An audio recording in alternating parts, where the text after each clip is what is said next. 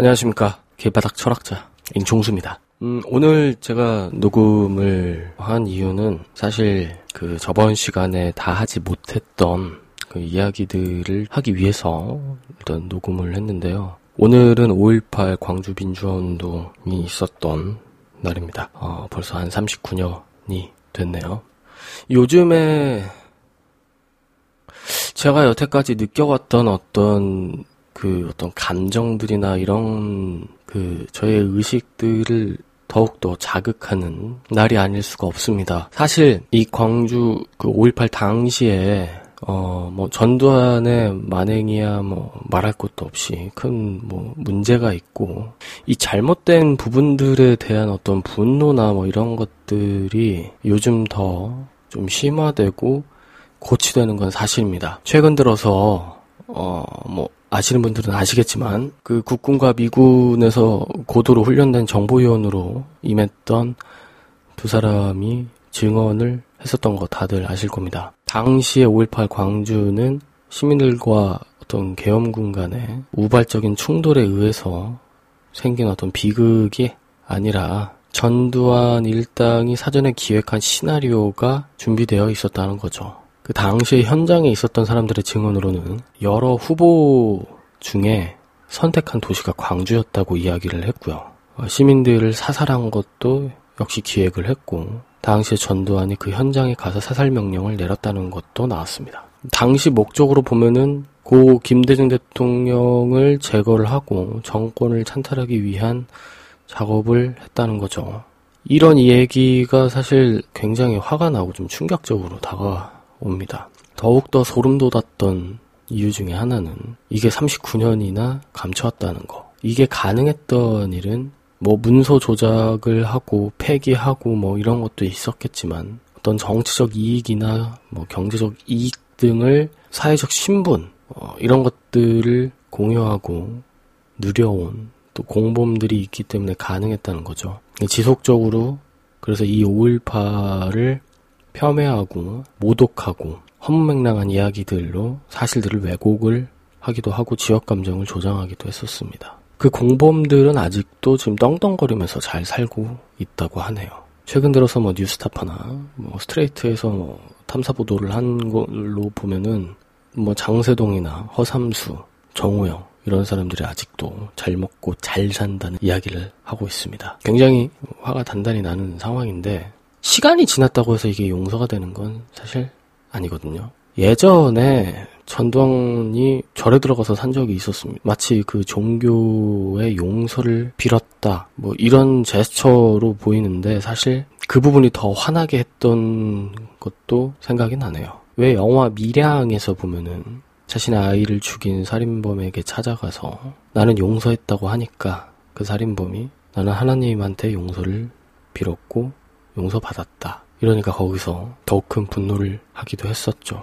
마치 그런 것과 좀 비슷한데 어떻게 보면은 자칫 잘못하면 이게 연민과 어떤 동정을 불러일으키기도 한단 말입니다. 시간이 지나면 용서받을 줄 알고 뭐 실수했다는 단 한마디에 마치 아무것도 할 수 없는 것처럼 만들어버린다는 거죠. 이런 부분들에 있어서 굉장히 그동안 너무 나이브해온 건 아닌가 뭐 생각이 들기도 합니다. 잘못된 것은 잘못됐다고 그 당시의 시절은 어쩔 수 없이 달랐다고 이렇게 이야기하는 것보다 지금은 다른 것을 얘기하는 게 아니라 틀렸다고 이야기하는 게 맞는 것 같습니다. 그럼에도 지금 어, 황교안 자유한국당 대표는 오늘 5.18 민주화운동 기념식에 참석을 했습니다. 마치 지역 감정을 조장, 조장하려고 하는 듯한 이런 뉘앙스들이 보이는 거죠. 예전에 87년도에 그때 당시 대선 이후에 노태우 전 대통령이 광주에 왔을 때 유세장에서 돌을 집어던지고 신문지에 불을 붙였습니다. 당시 노태우 전 대통령은 대구로 가서 광주에게 얻어 맞고 왔다고 엄청나게 지역 감정을 부추겼었죠. 그러니까 지금 황교안 대표가 하는 어떤 제스처들은 얻어 맞을, 맞으려고 일부러 온 것이다. 그리고 오늘은 또 임을 위한 행진곡을 또 재창을 하기도 했다고 합니다. 그러니까 나는 이렇게까지 했는데 얻어맞고 왔다. 그래서 굉장히 뭐 몸싸움을 뭐 일어나기도 하고 뭐 그랬습니다. 퇴장할 때. 근데 지금 황교안 대표가 참석을 한 것도 또 어떻게 보면은 좀 이렇게 진정성이 느껴져야 됩니다. 그런데 자유한국당 내 의원들이 5.18에 대해서 망언을 했단 말이죠. 근데 그 부분에 있어서 뭐 징계를 내리지도 않고 이렇게 왔다는 거는 사기를 치고 있다. 뭐 이렇게 보여집니다. 뭐 예상컨대 뭐 이런 제스처들이 어 자신들은 최선을 다하고 있다. 표방을 하면서 어떻게 여론을 한번 끌어오겠다. 뭐 이런 생각을 좀 하고 있는 것 같은데요. 사실 지금 자기네들이 지금 이야기하고 있는 어떤 프레임들이 먹히지 않고 있습니다. 그러니까 지금 현재 문재인 정권을 깔 수 있는 게 없거든요. 그래서 지금 하다못해 이제 독재자다 뭐 이런 식으로 이제 프레임을 자꾸 이야기를 하고 있는데 상당히 회의적이지 않을 수가 없습니다. 이거는 전 시간에 제가 마지막에 뭐 아주 단순하게 막 얘기했던 그런 부분들과 좀 연계가 되기도 하는데요. 제가 그 이시혜 군과 얘기를 할 때 그 뭐 정치 제도를 뭐 바꿔야 된다. 뭐 법을 뭐 개정을 해야 된다. 뭐 이런 얘기를 했는데 사실 이 제도적 정치의 변화는 사실 저에게는 인문학자로서는 사실 좀 무의미한 얘기이기도 합니다. 어, 단순히 어떤 대중적 관점에서 이야기했을 때 노회찬 전 대표께서 이제 얘기했던 어, 뭐 불판을 갈 때다 뭐 그러니까 법이라는 게 굉장히 어떻게 보면 좀 모순점이 많습니다. 이거는 우리가 이제 딜레마에 또 빠질 수밖에 없는 부분이라고 도 생각을 해요. 왜냐하면 법을 만들었다는 것은 사실 어느 정도 우리가 동의를 했다는 부분이 관철되는 거거든요. 논리적으로 보면은 우리가 만든 게 맞아요. no라고 하면 안 되는 거고, 그러니까 정치의 전반적인 운용은 법을 기반으로 하고 있다는 점이라는 거죠. 이게 지금 대의민주주의의 아이러니이고 허점이기도 한데요. 법을 개정해서 단순히 어떤 문제들이 해결되거나 그런 건 아닙니다. 뭐 마음의 안정, 뭐 정서적 안정 정도가 되겠죠. 문제가 되면은 또 겁먹어라. 문제를 일으키지 마라. 어떤 사전적 준비 과정에 불과하다는 겁니다. 그러니까 대의민주주의는 어떻게 보면은 어떤 우리의 불만이나 이런 것들을 계속해서 유예시키는 작업밖에 하지 못하는 거죠. 전반적으로 어떤 의견들이나 이런 것들을 관철시키지 못하도록 하는 민주주의의 하나의 제스처일 뿐이라는 겁니다. 그래서 사실 단순화시켜서 말씀을 드리자면 어떤 직접적으로 우리가 이제 의사표현도 하고 행동하고 투표도 자주 하고 뭐 이런 것들이 준비가 되면 참 좋겠다 뭐 이런 생각을 하게 된 거고요. 지금 가장 큰 맹점 중에 하나는 단 한 번의 어떤 대표자를 뽑는 선거, 이 투표에 올인하는 형식의 정치 권리를 양도하는 이런 작업들은 더 이상 그 이후에는 정치에 개입하지 말라는 또 뜻이 되기도 합니다. 그러니까 뭐 단순하게 어떤 절차적 민주주의를 거쳤다고 해서 자유로워졌다고 착각하는 사회가 이미 돼버렸고 앞에 생략된 수식어 절차적 이 민주주의가 굉장히 맹점이 많다는 점을 말씀드리고 싶습니다. 사실 저번 시간에 그렇게 얘기를 하고 내가 너무 지나치게 제도나 법을 강조하고 있는 건 아닐까라는 어떤 자기 검열적 생각을 하게 됐었습니다. 뭐 한 3, 4년 전에도 지속적으로 강조를 해왔습니다만 이런 어떤 절차적 민주주의 같은 게 말장난이다, 모순이다 이렇게 얘기할 수밖에 없습니다. 민주주의가 절차가 있어서는 안 되죠. 민주주의는 우리가 단순하게 보면은 각자가 주인이고 그런 어떤 주체적인 의식이 포함된 것인데 왜 절차를 미리 정하는지에 대한 의문을 우리는 가져야 된다는 거죠. 우리가 직접적으로 절차를 정해야 되는 부분이 분명한 건데. 그러니까 이런 어떤 절차적인 민주주의에 초점을 맞추면요. 이 절차와 민주주의를 같이 놓음으로써 어떤 민주주의를 희석시킨다는 거죠. 그래서 지금 민주주의가 맞나 이런 생각이 들게 되는 겁니다. 굉장히 좀 잘못된 생각이라고 보는 거죠. 뭐 이렇게 될 수 있어요. 어떤 사회 기득권층이나 뭐 권력층이 자기가 가진 어떤 법조항들로 기득권을 챙기겠다는 얘기로 들릴 수밖에 없다는 겁니다. 뭐 절차만 강조를 하게 되면요. 뭐 그런 사람들 대부분 다 뭐 변호사 출신이거나 혹은 뭐 법학 교수들 뭐 이런 사람들이 정치를 지금 다 하고 있단 말이에요. 그러니까 지금 사회에서 근본적으로 절차시 민주주의는 굉장히 억압적으로 들리는 것도 사실인 거고 자칫 잘못하면 지금의 어떤 잘못된 점을 다음 선거 때나 우리가 투표를 하자 뭐 이런 식으로 나이브하게 가는데 결국엔 다 잊어버리거든요. 영향을 미치지가 않아요.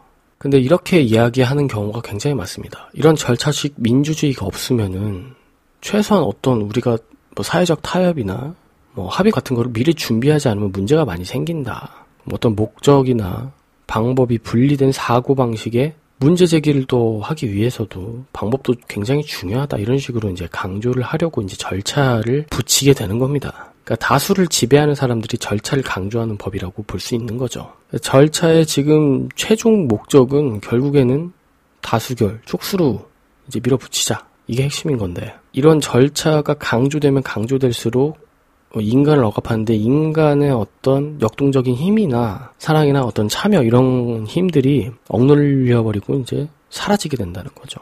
그러니까 지나치게 이제 절차만 강조를 하고 주장한다는 것은 위험하다고 볼 수 있습니다.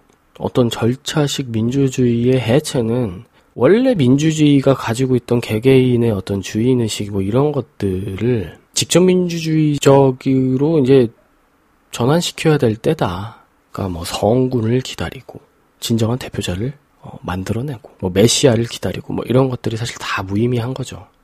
우리가 주체적으로 어, 자발적 주인, 자발적 메시아가 돼야 되는 게 사실 정치의 가장 큰 어, 핵심 가치라고 생각을 하게 됩니다. 그러니까 이 정치의 분업이 이미 이루어진 상황에서 너는 이런 얘기를 하면 안 돼. 그리고 이 구조를 너무 복잡하게 만드는 이유 중에 하나는 법과 제도라는 점이죠. 그래서 우리가 뭐 정치에 대해서 이야기할 때도 사실 사람들 관계에 대해서 굉장히 껄끄럽게 다가오는 거고 저 사람이 어떤 생각을 가지고 있는지에 대해서 눈치를 보게 되고 이런 것들이 지금 모두 다 양도를 했다고 생각이 들기 때문입니다. 그러니까 어떤 자신이 속한 어떤 공동체 정치에 대해서 발언하는 것을 누구한테도 양도하면 안 된다는 게 제 입장인데 그래서 저희가 이야기했던 어떤 뭐 사회계약론이나 뭐 이런 것들이 굉장히 비판적으로 다가올 수밖에 없는 겁니다. 그러니까 권력을 대표자에게 양도하는 순간 나에게 정치 권력은 없다. 이게 굉장히 슬픈 일이죠. 왜냐? 4년 동안 또 노예로 살아야 되니까요. 글쎄 모르겠어요. 다음 연도에 이제 바로 이제 총선이 열리는데 상당히 회의적이에요. 이 선거 부분에 있어서도. 물론 지금 현실적으로는 당장 해결해야 될 것은 지금 잘못된, 틀린, 다른 것이 아니라 틀린 이야기를 하고 있는 자들에 대한 어떤 심판이 이루어져야 되는 것은 분명합니다. 하지만 인문적인 관점에서 봤을 때는 이 모든 게 지금 잘못됐다. 이렇게 바라볼 수밖에 없는 거죠. 대표자를 뽑았어요. 우리의 대표자를 뽑았는데 이 사람들 잘못했다고 우리가 욕하잖아요. 그 사람들은 왜 나한테 욕하냐 이런 특권의식을 가지고 고소를 하거나 법의 심판을 받게끔 만들어버립니다. 이유는 간단합니다. 말 한마디면 돼요.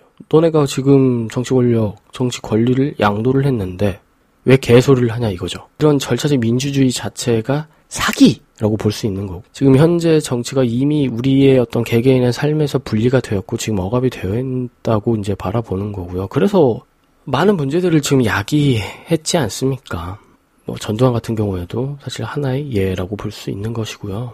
그러니까 지금 어떤 억압의 대표자들이 이들이 가득, 가지고 있는 어떤 권력을 어떻게 이제 회수해야 되는지에 대한 이제 고민을 해봐야 되는 부분인 것 같습니다. 더 이상 선거에 연연하고 법과 제도에 연연하면은 글쎄요 똑같은 문제는 반복될 수밖에 없다고 봅니다. 근본적인 문제가 절대 해결되지 않는다. 그러니까 제가 지금 이런 생각을 갖는 것도 사실 대상적 의식 활동이 있었기 때문이에요. 오늘 이제 광주 민주화운동 기념식을 보고 있는데 문득 그런 생각들이 다시 한번 들게 됐습니다. 네. 그동안 이야기하지 않았던 부분들에 대해서 굉장히 스스로 좀 반성하기도 했었습니다. 그래서 이제 오늘은 뭐 이런 이야기를 한 거거든요. 그러니까 자꾸 절차 따지고 이러면요, 우리가 사랑하는 어떤 방법들이나 사랑할 수 있는 어떤 여유들을 잃게 된다고 봅니다. 이런 기회들이 지금 점점 박탈되고 있다는 사실들을 우리는 좀 인지를 해야 될 필요가 있다는 거죠. 이런 어떤 묘한 어떤 구조 자체가 약자가 강자를 용서하는 구조가 돼버렸다.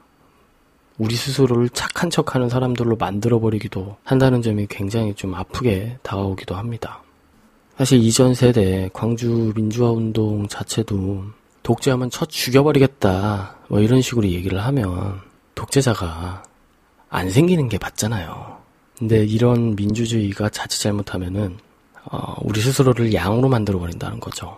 니체가 비판한 것처럼 민주주의가 자칫 잘못되면은 사람들이 양태가 된다고 비판을 했습니다. 니체가 얘기한 어떤 초인이라는 어떤 이런 관점들이 영웅주의적인 어떤 이런 관점이 아니에요. 개개인이 굉장히 강해져야 된다 이런 얘기를 하는 거거든요. 다 야수가 돼야 되고요. 늑대가 돼야 되는데 지금 우리는 야수를 만들어줍니다. 그리고 스스로 약자가 되죠. 양떼가 되면요. 지금 현재 저항하지 못한다는 거죠. 화가 나지만 저항은 하고 싶지만 저항할 수 있는 방법이 없습니다. 요구를 안 들어주면 그만이거든요. 시위나 집회 같은 것들이요. 그래서 이 절차적 민주주의는 결국에는 다수로 갈 수밖에 없는 겁니다. 시간이 지나서 잘못된 것들이 사라지지 않는다. 반드시 기억해야 됩니다.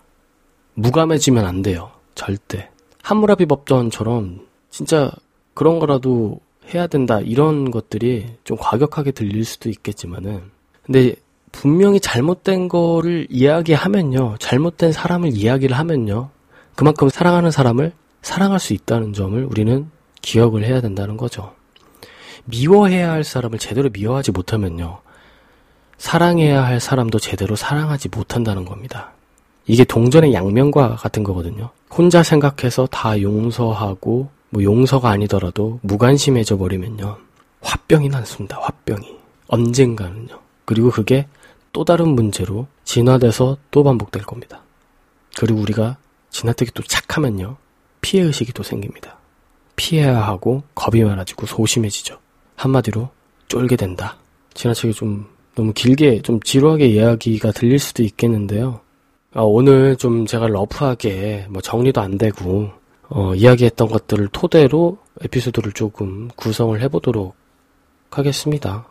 뭐 몇 년 전에 이야기했던 어떤 에피소드들의 어떤 재구성을 할 수도 있고요. 재구성을 한다는 거는 어, 좀 더, 어, 좀 풍성하고 받아들이기 쉬운 내용들로 구성을 좀 해보겠다는 이야기입니다. 저번 시간에 두서없이 이야기한 부분들에 대해서 제가 뭐 나름대로 뭐 인문학자로서 어떤 이야기들이 곡해될까봐 뭐 나름대로 사전에 좀 이야기를 더 할 필요가 있었는데 음, 하지 못한 점이 좀 아쉬워서 추가적으로 녹음을 해서 이야기를 하는 거고요. 다음 시간에 또 인사드리도록 하겠습니다. 네. 제 메일 ingchongs 골뱅이 gmail.com 이곳에 좀 뭐 의견, 문의, 뭐 사연도 좋고요. 이야기들을 좀 많이 좀 전해주셨으면 좋겠습니다. 다음 시간에 또 인사드리도록 할게요. 청취해주신 모든 여러분, 감사합니다.